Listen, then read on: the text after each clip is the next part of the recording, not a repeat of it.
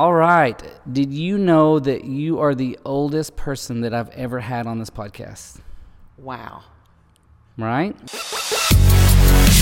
Welcome to another episode of Paris, Texas, a podcast. This podcast is brought to you by Lamar National Bank. I want to thank those guys so much for sponsoring this podcast, and let's get this started. Patsy Davis, welcome to Paris, Texas, a podcast. Thank you so much, Broadway. I am very glad to be here. Okay, so I start the beginning of the podcast in the same place every single time. Where were you born? I was born in Baylor Hospital in Dallas, Texas. Awesome. In nineteen thirty-one. Okay, nineteen thirty-one. Wow. Okay, so how long were you in uh, uh, Dallas, Texas? Uh, fourteen years. fourteen years. So during that time, like, was there something that you you did that were like, were you into a sport or were you into band or was there something you were into? Uh, not really. Uh, growing up in the Dallas and the Highland Park schools, in those years, uh, only boys could be in the band. Okay. And only boys could play sports. Well, and this was during the war years. Okay. And as little money as possible could be spent on extracurricular activities. Okay. So I went first grade through ninth grade in the Highland Park school system, okay, which is a good system, but there wasn't anything like sports or band, band for girls. For girls, okay. Did you have a lot of siblings? No, I'm an only child. You're an only child. Did you, so back then, was there a lot of playing in the neighborhoods and stuff like that? Oh, yes. And there was gasoline rationing. Okay. And my mother had an A sticker on her car, which was something like five gallons a month. So you didn't go far. You played with kids in the neighborhood, and I walked to school. Oh, really? That's so amazing. It's so different from now. Yes. Um. Okay. So fourteen. What? What? What? Mo- what happened there? Why did y'all move? Well, fourteen. It was in nineteen forty-five, and War Two was over. Okay. And my dad and mother are both from Paris. In fact, I'm a fifth-generation Lamar Countyan. Oh, yay. And um, if you spell your name Beard, B I A R D, I'm kin to you. Okay. And so my dad was an engineer for an oil company in Dallas, and he was frozen to the job during the war, as many professionals were. Okay. And he said when the war was over, he wanted to move back home, that he was tired of working for someone else. Okay. So the war was over in August of forty-five, and we moved to Paris. They moved back to Paris. I had never been here. You had never been here at that I've point? I've been here visiting with okay. my grandparents many times, but I'd never lived here. Okay, okay. So when y'all moved back, where, like, what part of Paris did y'all move to? Uh, it was the end of the war, and Camp Maxey was here, and there okay. were forty thousand people. And it was impossible to find a house.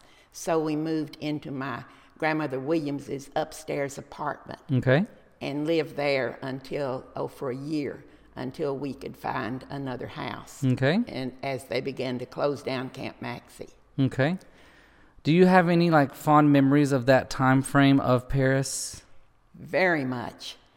Um, it, it was hard to move as a fourteen-year-old girl. Mm-hmm. And Uh, I, even though I had lots of relatives here, I didn't know anybody my age in high school. Mm-hmm. So I decided to get involved in everything. And that's when I got involved in band and in yearbook and in every club imaginable because I wanted to be part of. And I loved my three years, sophomore, junior, senior at Paris mm. High School. Paris High School. Now, where where was that built? Because it's not in, obviously not in the building it's in now. Where was their building at then?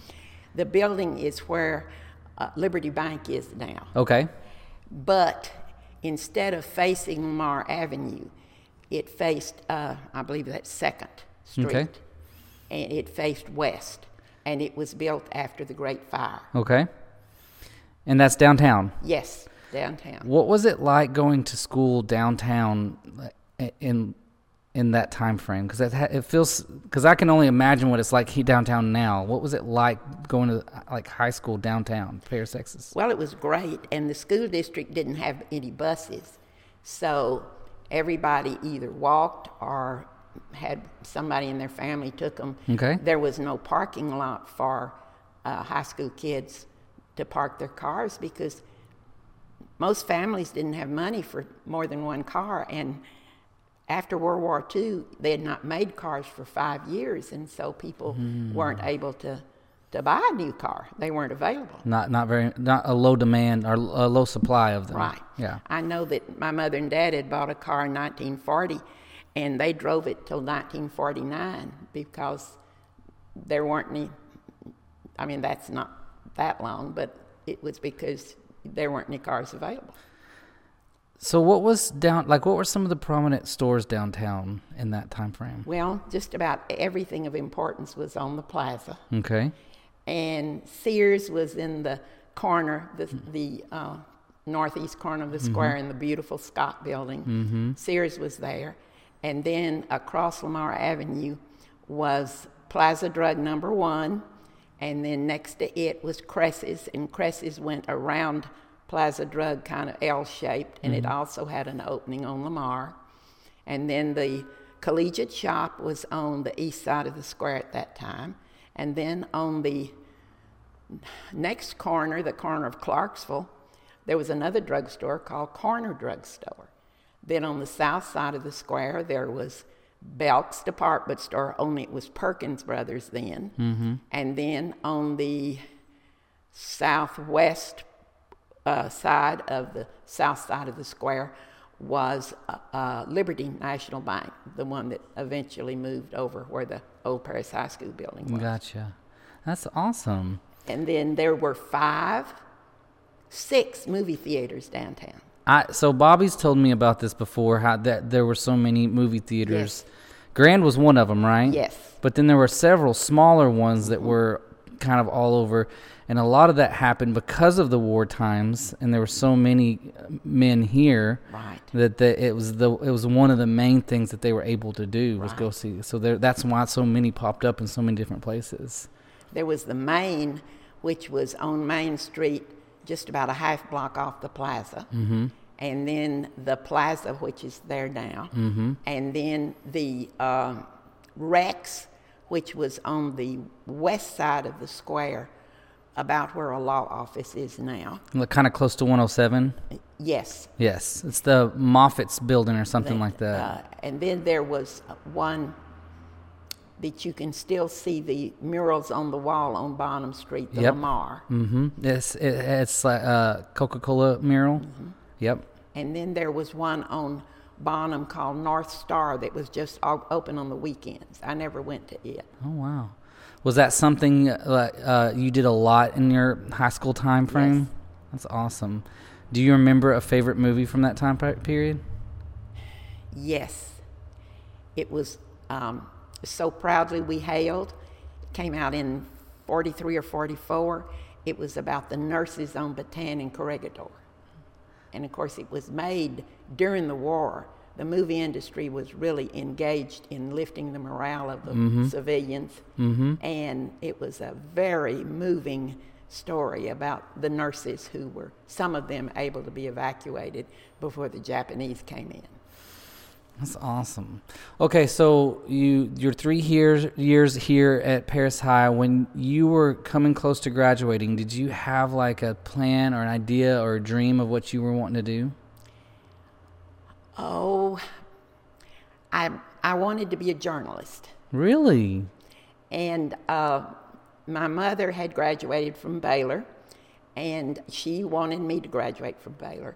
My dad, an engineer, had graduated from the University of Kansas. He's from Paris, but because of the good influence of a teacher at Paris High, who had been a Kansas graduate back in back in nineteen eighteen. Uh, he in- influenced my dad and his best friend, Ezra Love, of the Loves that live up on the river. Okay.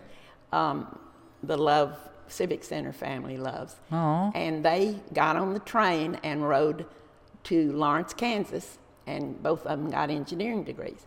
So, but my mother graduated from Baylor, and she had wanted me to go to Baylor, and I, I did, and I enjoyed it very much, and I got to be editor of the campus newspaper and awesome. Do some other things like so that. So what did you go to school? Like what was your, uh, um, what was your education in?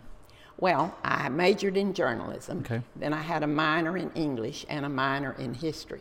That's awesome. So you, in in high school, you knew you wanted to go to uh, to be a journalist, and you actually went and finished it.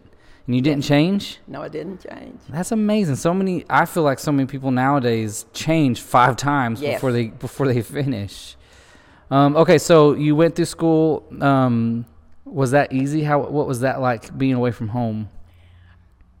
It was hard at first, um, but I I knew I wasn't going to disappoint my parents by coming home. Hmm. And uh, it was crowded. We had um, everybody, every girl at Baylor had to live on, on campus. And they had not been able to build dorms during the war. I started college in September of nineteen forty-eight, and the war had been over three years, but they had not been able to build all the buildings they needed to. So there were three girls in every two-girl room, okay, and uh, two closets and two uh, sides of a desk and a bunk bed. And uh, so I learned, after having grown up as an only child, I learned to share a room with, uh, not very big room with two other girls. I, I hadn't even considered that, being an only child and then having to go in and basically have two sisters. Right. Through now, did was that just one year, or did you have the same through all of school? Um, through all of school, it seems like when I was a senior that we had only two girls to a room. But um, the others, it was three girls. Awesome. So have you met your husband at this time in, in your life yet? No. Okay. Okay, don't let me pass that. I want to make sure okay. we, we throw that in there when we get there. Um, okay, so we're you go through college, you graduate college. Yes. What was the plan there? Well, actually, I finished in three and a half years because I wanted to get married. Really? Um You met Kylie, our, our, our the girl that works here. Yes. She finished school super early, too. I think she did two and a half years. Oh, my goodness. Right? Isn't that impressive? Yes. That's I, not easy. I love bragging about her because she we love having her here, and she's so amazing. But every chance I get, I brag about her. Good. Um. Okay.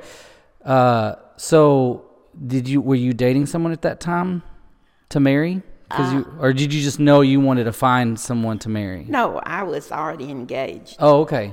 Um.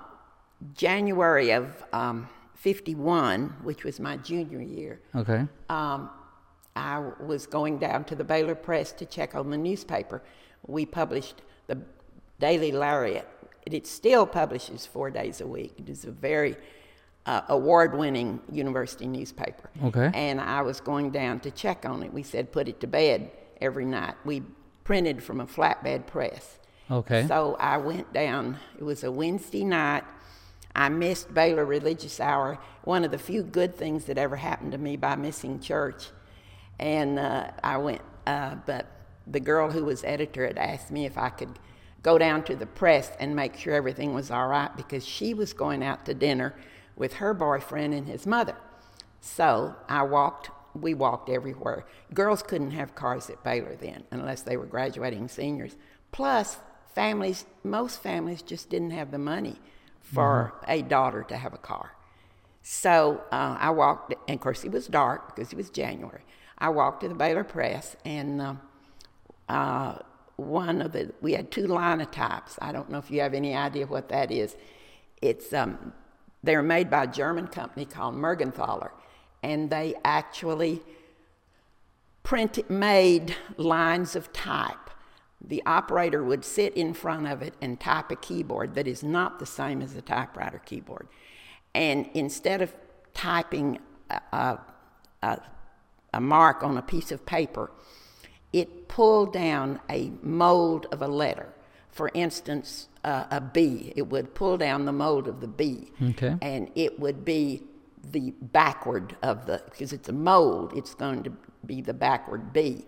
And when you got to the end of the line, it, you would have all these little letters, and it would push into a mold against hot lead, and you would come out with one line of type uh, ready to print from, and it would be different from all the little individual letters, and you would print from the line of type. And then when you finish the paper, you would take all that type and remelt it into the machine and lose, use it over and over again. And in uh, now the big newspapers printed from cylindrical presses, but we printed from a flatbed press. That's awesome. So anyway, one of the linotype operators had a brother who was going to school at Sam Houston in Huntsville, and he came up to see his brother, and he walked into the Baylor press, and his brother introduced us.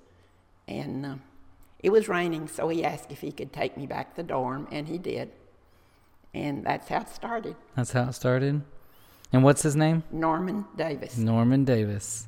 So that's how you met your husband? Yes. That's amazing. So, okay, so y'all started dating when y'all, it was uh, while you were in college? Yes. Okay, and then so you rushed through college so that y'all could get married. That's amazing. Did how, did he? How did he ask to marry? Did he ask your parents? No, because they weren't in, okay. Not for a while, because he, he met them, of course. But uh, no, I don't know if he ever formally asked. That's okay. Yes. But um, we married April the sixth, nineteen fifty-two. Okay. And I went back in May to walk across the stage to get my degree. I owed that to my parents. Yep. To, to, do to that. Finish that. When I asked my, because I asked my wife's parents, and uh, I said, I'm here to ask for her hand. And he said, why? It's her hand. Ooh. Um, so, uh, but I asked them, and then um, we did the exact same thing. She she uh, finished up school a week after her, uh, gra- well, a week after she finished class, we got married, and then we moved back to Paris, and then we traveled back for her to walk across the stage. So that's pretty cool. Similar similar story. Yeah. Um, okay, so you are married. You were finished with school. What was the plan for you two? Well, we he got a job in El Campo, Texas, mm-hmm. and his his major was ag. And then um, uh, in two months we moved to Weimar, which is a German community between Schulenburg and Columbus. And he was in a veterans program, because after the war you could get your G I Bill and the government would send you to school. Okay. And if you were a farmer or rancher and didn't want to go to college, then there were programs to help you with your uh, with your agriculture decisions. Okay. And so Norm taught ag to um, men there in Colorado County. We loved it. It was an area with lots of German people, mm-hmm. and Bohemian, and I, we loved the area, loved the people. It was just really one of the most pleasant years of our whole life. And so that was one year? Mm-hmm. And then where'd y'all go after that year? Uh, we came back to Paris, and uh, he worked for a while here, and then he got on with Soil Conservation Service, U S Okay. government agency, okay. because of his ag background. Awesome. And we went to Lancaster, Texas, and were there about five years. We liked Lancaster. And then we went to Crowell, Texas, which is west of Vernon, west of Wichita Falls. And uh, here again, a different part of the state than I'd lived in. Wonderful people. Dry, dusty town, but wonderful people. Okay. In fact, everywhere we've lived, they've been wonderful people. And then we came back here in nineteen sixty-two. My dad had started and owned Williams Sporting Goods, and he asked if we would come back and, and go to work for him. How long had he owned that? He started it in nineteen forty-five. Okay. Wow. I remember, well, we'll get there. I remember fond memories of Williams when I was a kid, yes. but we'll, I'll, I'll get there later. Um, so y'all, did y'all come back and run run it? Yes. Norm went to work for my dad, okay. and learned the basics of the business, and then he went on the road, and uh, he would travel about three hundred thirty thousand miles a year all day to the schools, and he could fix anything, and he installed glass backboards and scoreboards, back when scoreboards were mechanical instead of digital. digital. Okay. And he could fix them when they were mechanical, and then when they were digital, he would take the Main Brain. That always amused me, that mm. name. The Main Brain? The Main Brain, and oh. send it back to the company. And then he uh, sold uniforms and balls and just all the many things. And eventually, rush forward a few years, I also went to work at the business, and I, I sold letter jackets.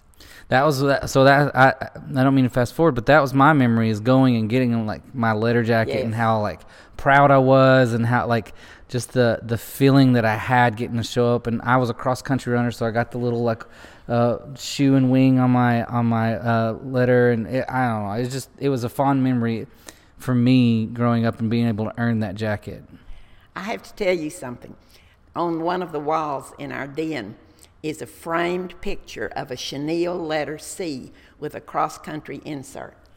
My husband grew up in Concord, New Hampshire. Really? And he was on the state-winning uh, cross-country team when he was a senior. That's awesome. And he still has the letter from his letter jacket in nineteen forty-three. I still have my jacket. I I, I have some. I have three boys, um, uh, eleven to three, and I hope that one of them will want to wear it when they when they get to the right age to wear it.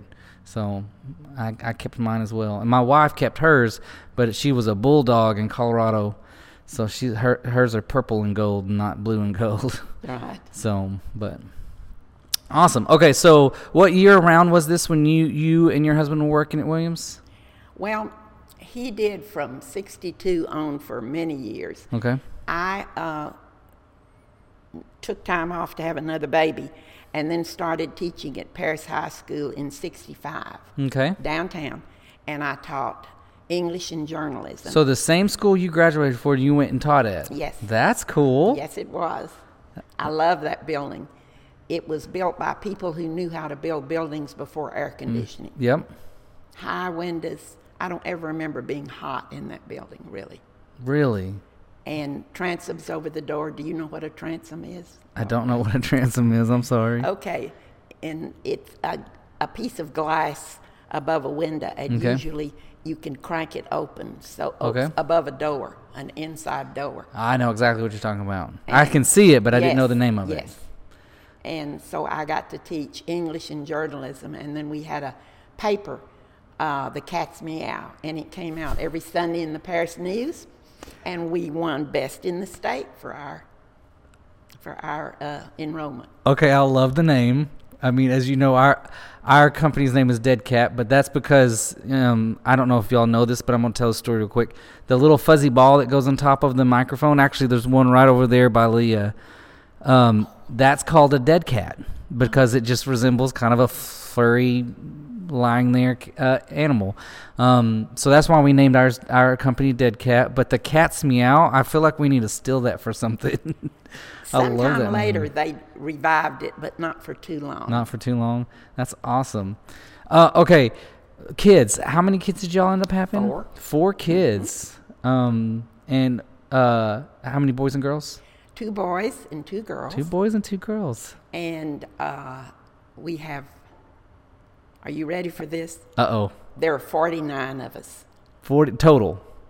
That's is that grandkids and kids and oh wow. And greats. And greats. eighteen greats. eighteen greats. What an amazing family. For a little girl who was an only child. An only child. And now you've got a whole a whole group of them. That's amazing. A great blessing. That's a that's an amazing blessing. Okay, so y'all had kids. Uh, did you ever work at any other uh, newspapers or, or journalist jobs? When I first graduated from Baylor, I went to work for the Baptist Standard, which okay. was the state Baptist paper of Texas. Okay. And I probably would have been there a long time, but we decided to get married, and so I had to, it was in Dallas my okay. job was. And then I worked very briefly for a newspaper in El Campo. We weren't there very long. And then when we got to Weimar, I worked at the school. They had no openings for teachers, but I was the I, I was the secretary to the superintendent, and I kept study hall, and I was the official substitute, and I did that sort of thing. And my favorite job of all times was in Weimar. I was I worked for a cotton buyer for about six weeks during cotton season. Okay. And that was so much fun. Okay. I learned a lot on that. Uh, Uh, I was the only lady in the building, and I just really did learn. Uh, we were new to the community, and I learned uh, learned a lot of people that were different, had you know very different from growing up from mm-hmm. what I'd had. Yeah. And uh, just really great people. And that was a very different job, but a fun job. Awesome. Okay, so uh, you're you're in Paris. You were working at the at the Paris uh, High School again, mm-hmm. or well, not again, but you were back there again. Um, and what's what's happening in, in Paris at that time, in that stage of of life? Uh, it's uh, let me see. Of course, we now we now um, we still have the Paris High downtown. Mm-hmm. And it's the Plaza is losing some of its magnetism. For a while, everything was on the Plaza.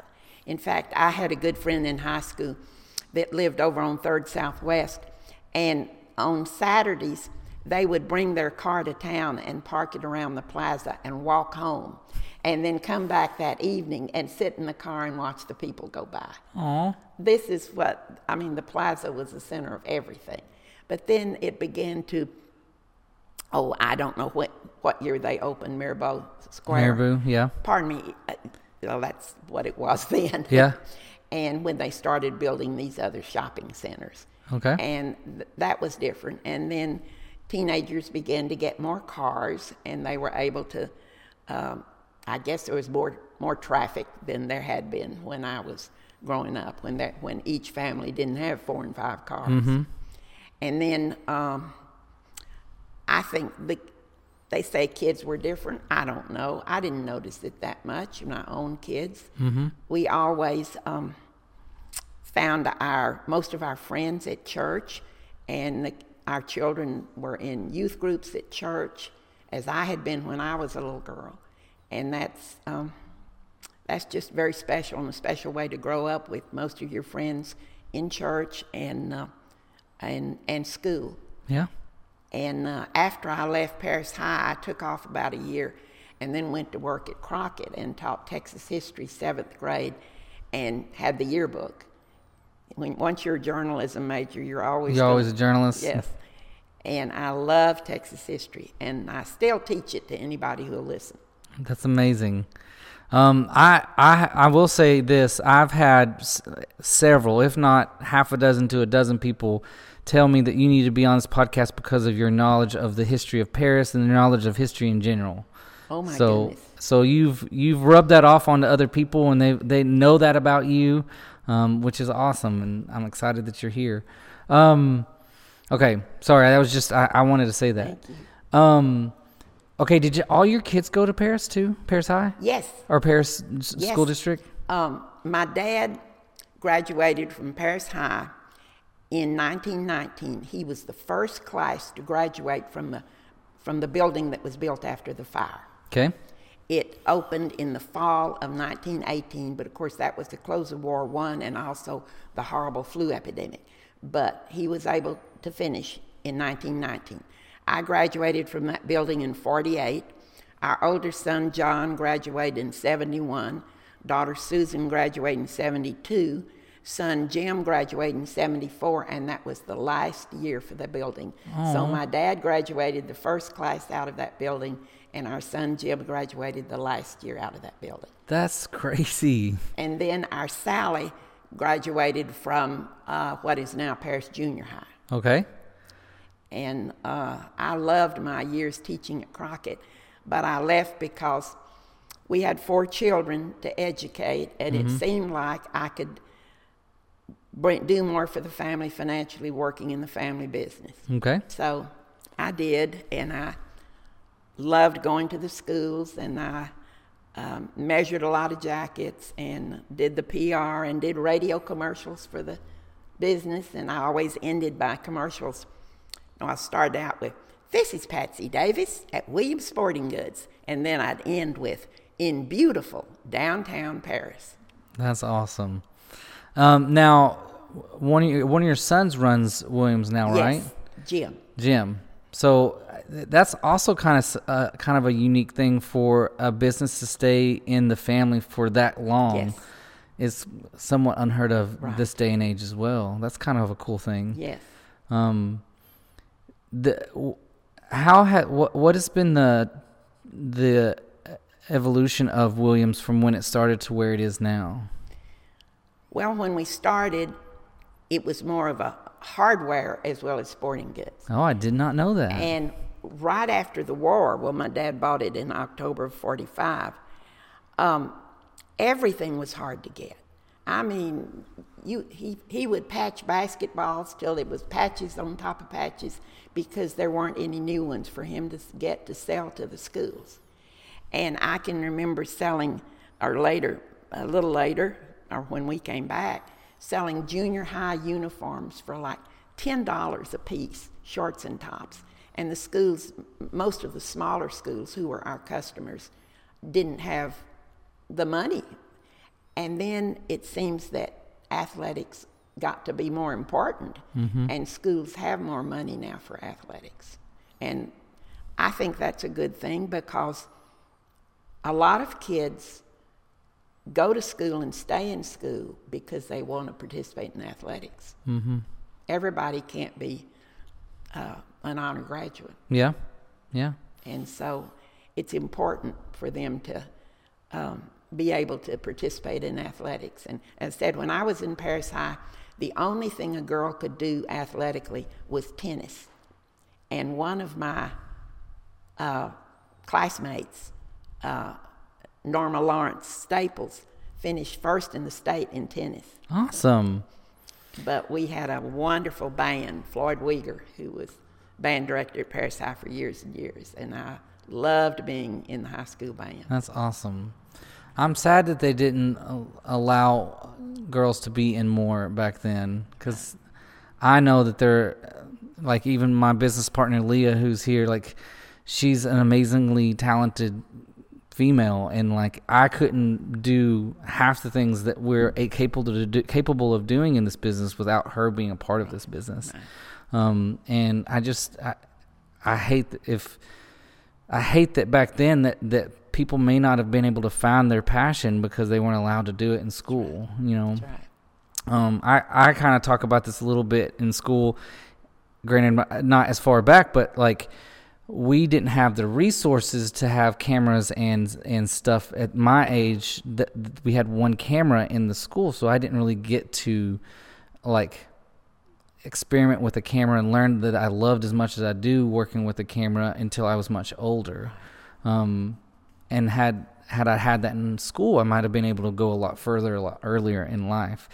So just kind of relating that to women of your age and not being able to do anything except for tennis and and band. Um, I'm I'm I'm my, I'm sad that that was the way it was. Well, you're talking about cameras.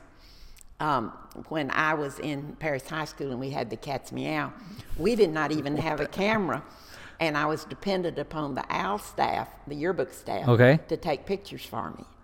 And then um, when I uh, when I had been in Baylor, I had a course in photography, and we had those huge speed graphic cameras. Mm-hmm. I don't know if you know what I'm talking about, but you would slide the film in, and it would yep. be five by seven, and uh, that is how how big the picture would be.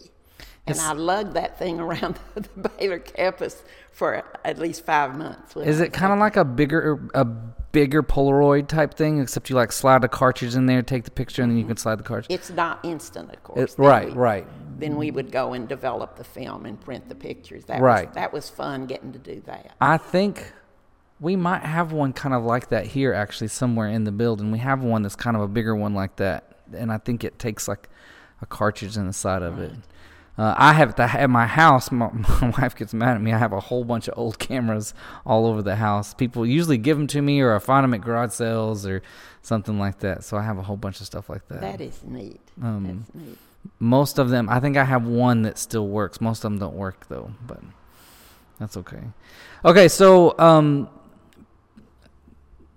I'm trying to transition to uh, your kids – Are are graduating from from Paris Paris School District. Um, I don't know. Tell me some of the things that, that that you love about Paris, and some of the things that, like, stand out in history about Paris. Okay. Let's go down that road. Okay. Uh, when the kids graduated from high school in seventy-one, seventy-two, seventy-four, and uh, eighty-one, um, of course, three of them graduated from the high school downtown. Mm-hmm. And uh, as I said, things were changing in that the shopping area was different. They were had, had built the shopping center, and th- the plaza was no longer the heart and soul of the of the city. Mm-hmm.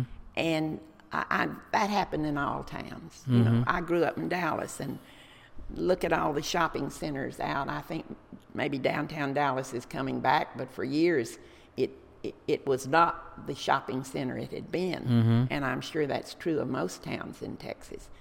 So that was that was different. And then um, one of the things I haven't mentioned, and I have to, is the Lamar County Historical Society. Okay. Because that's that's my th- our things now.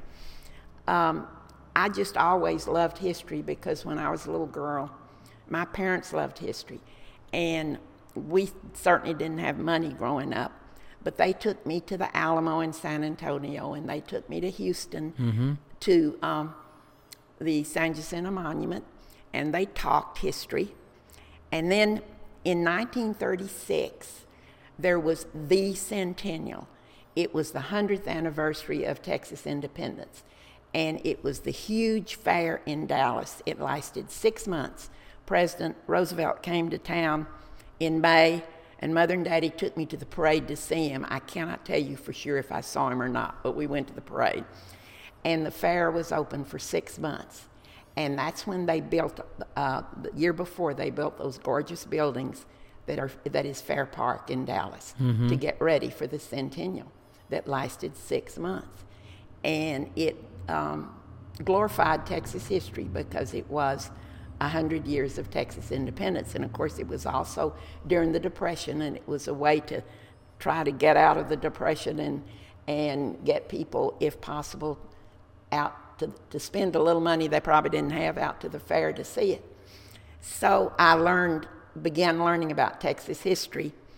Uh, when we, my dad would get home in the evening from work, sometimes we would go out to the fair, and they had coupon books. I still have one at home of like ten and fifteen cents. And uh, you could get into the fair it, for little or nothing if you bought one of those at the beginning of the year, and you could eat supper for fifteen cents. And all of the buildings were air conditioned. And nineteen thirty-six was one of the hottest summers on record in Texas, and we lived in an upstairs apartment. So you can imagine the uh, fun of going somewhere that was cool, and all our relatives in Paris wanted, mm-hmm. to come to the fair, and nobody had money for tourist courts, so they all stayed with us, and we took them to the fair. So that summer stands out to me, and I think, mm-hmm. that's when I really began my love of Texas history. That's awesome. And uh, then there've been, oh, just many. Then I got to teach Texas history, and I've just, I've, I have such an appreciation for these people who came here against many odds, and who settled the land and farmed it, and um, some of my own ancestors came by flatboat from northern Alabama with a whole family and chickens and cows, and landed on a sandbar in the Red River north of Clarksville in August when the river was low. Of course, there was no Denison Dam, so the river's height fluctuated. And so many thousands of people had relatives that came that way. And it's... Um, I think we need to appreciate them. We need to know why they came and what the kind of grit that they were made of. Well, a group of people here had a Lamar County Historical Society. We got involved about the year two thousand, mm-hmm. and the late Doctor William Hayden was one of the guiding forces. Of course, he was a Louisianian, but he loved history, and um, he got a small group of men together to start building a museum. And my husband was one of them, and they worked for over five years to turn a um, just a warehouse down at the Bonham Street Depot into a beautiful museum. They did all of the work except some of the electrical work that had to be done by uh, professional electricians. And we opened, uh, I believe, in, in twenty oh seven, and we have the most fascinating collection of um, memorabilia, mm-hmm. including the original smile sign from the Great Fire of nineteen sixty. Mm-hmm. And so many things, and including the Beard House, the oldest house in Lamar County. And uh, it's it's in the actual inside, museum. They took down the side of the museum to bring the house in. Mm. They had to take the chimney off and the roof off, but the house itself has never been taken apart. Wow. Because they were able to take it in, uh, just really took the side of the museum off to bring it in.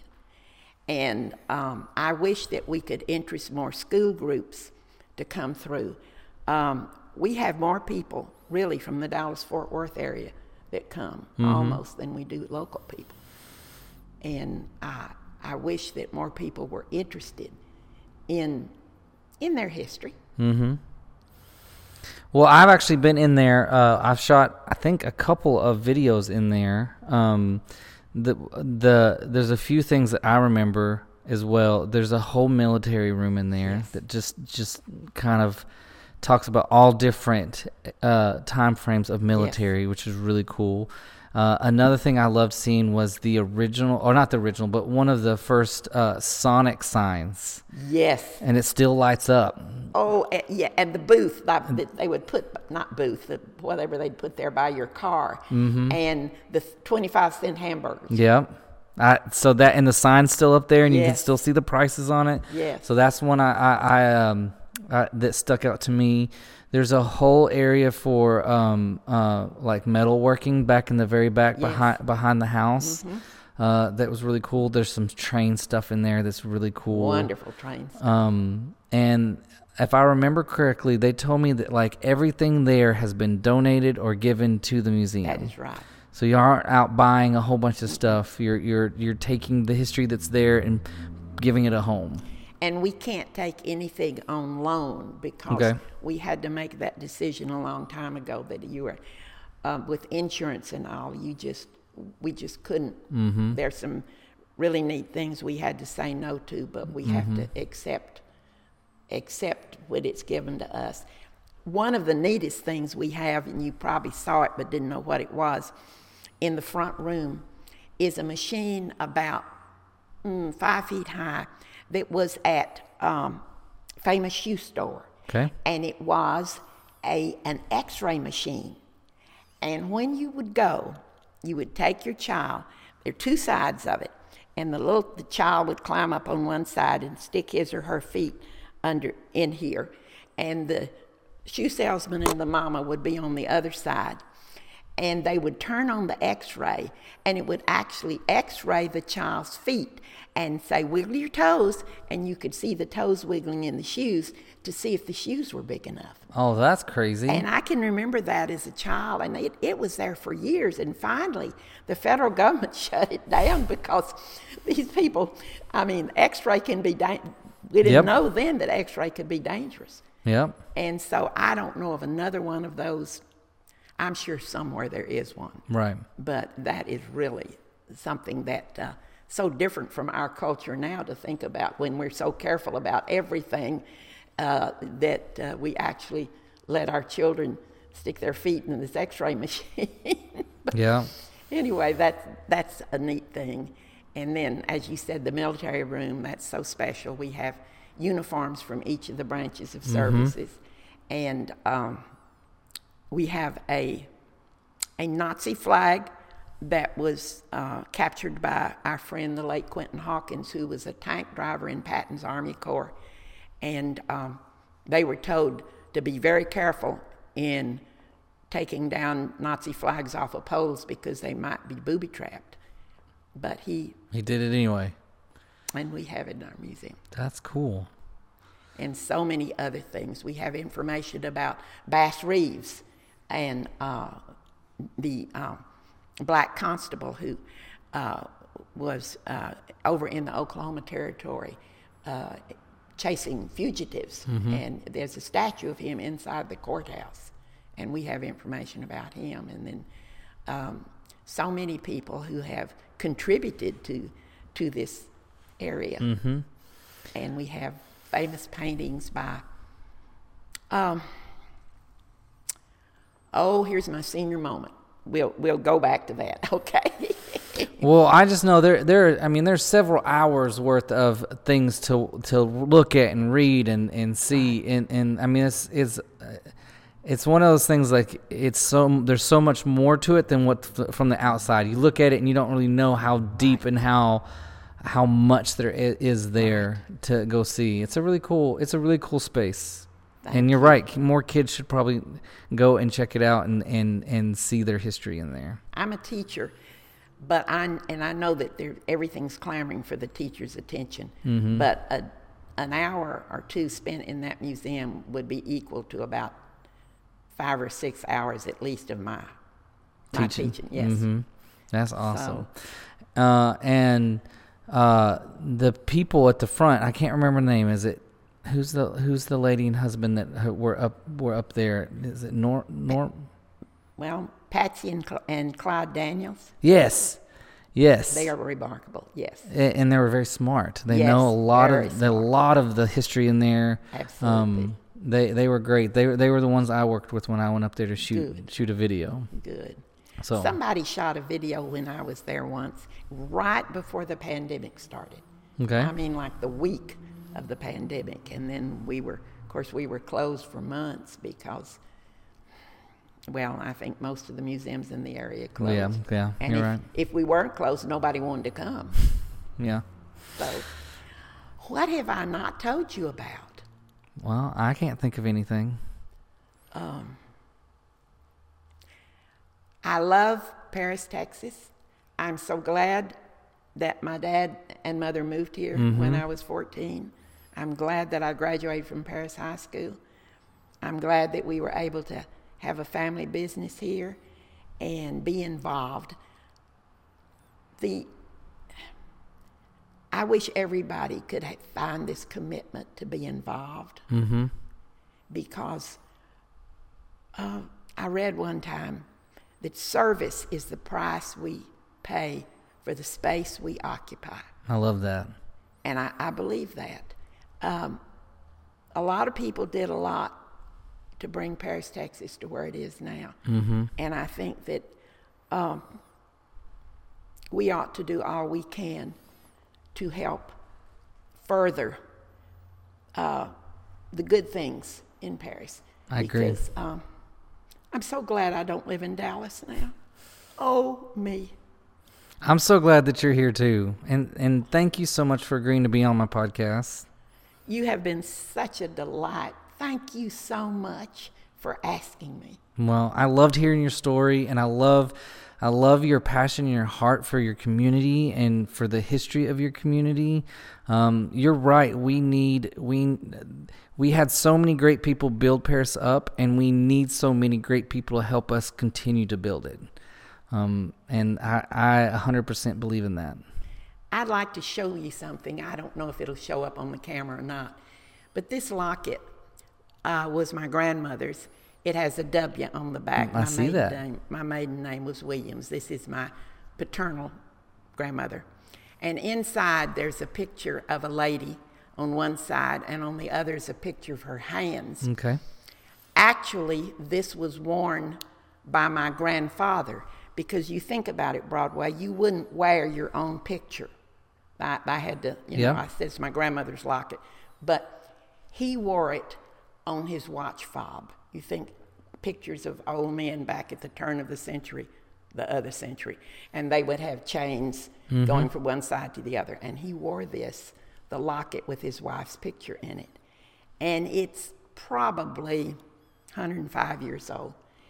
And uh, it, I don't wear it all the time because I'm fearful I might lose it. But it reminds me of the legacy that I have. Mm-hmm. And that maybe someday one of my grandchildren or great-grandchildren will have a picture of me with them. Mm-hmm. And will, this was my grandmother, this was my great-grandmother, and she loved Paris, and uh, she loved Jesus, and uh, I'm proud to be her child. I think that will definitely happen. I mean, because of the way you've raised your children, which will inherent be the way they raise their children, I think they're gonna they're gonna have the same passion and heart and love for their community as and and their, and their history and their and their family as you did. I hope so. Thank you. Thank you. All right, guys. Thank y'all for listening. We'll see you next week. Bye.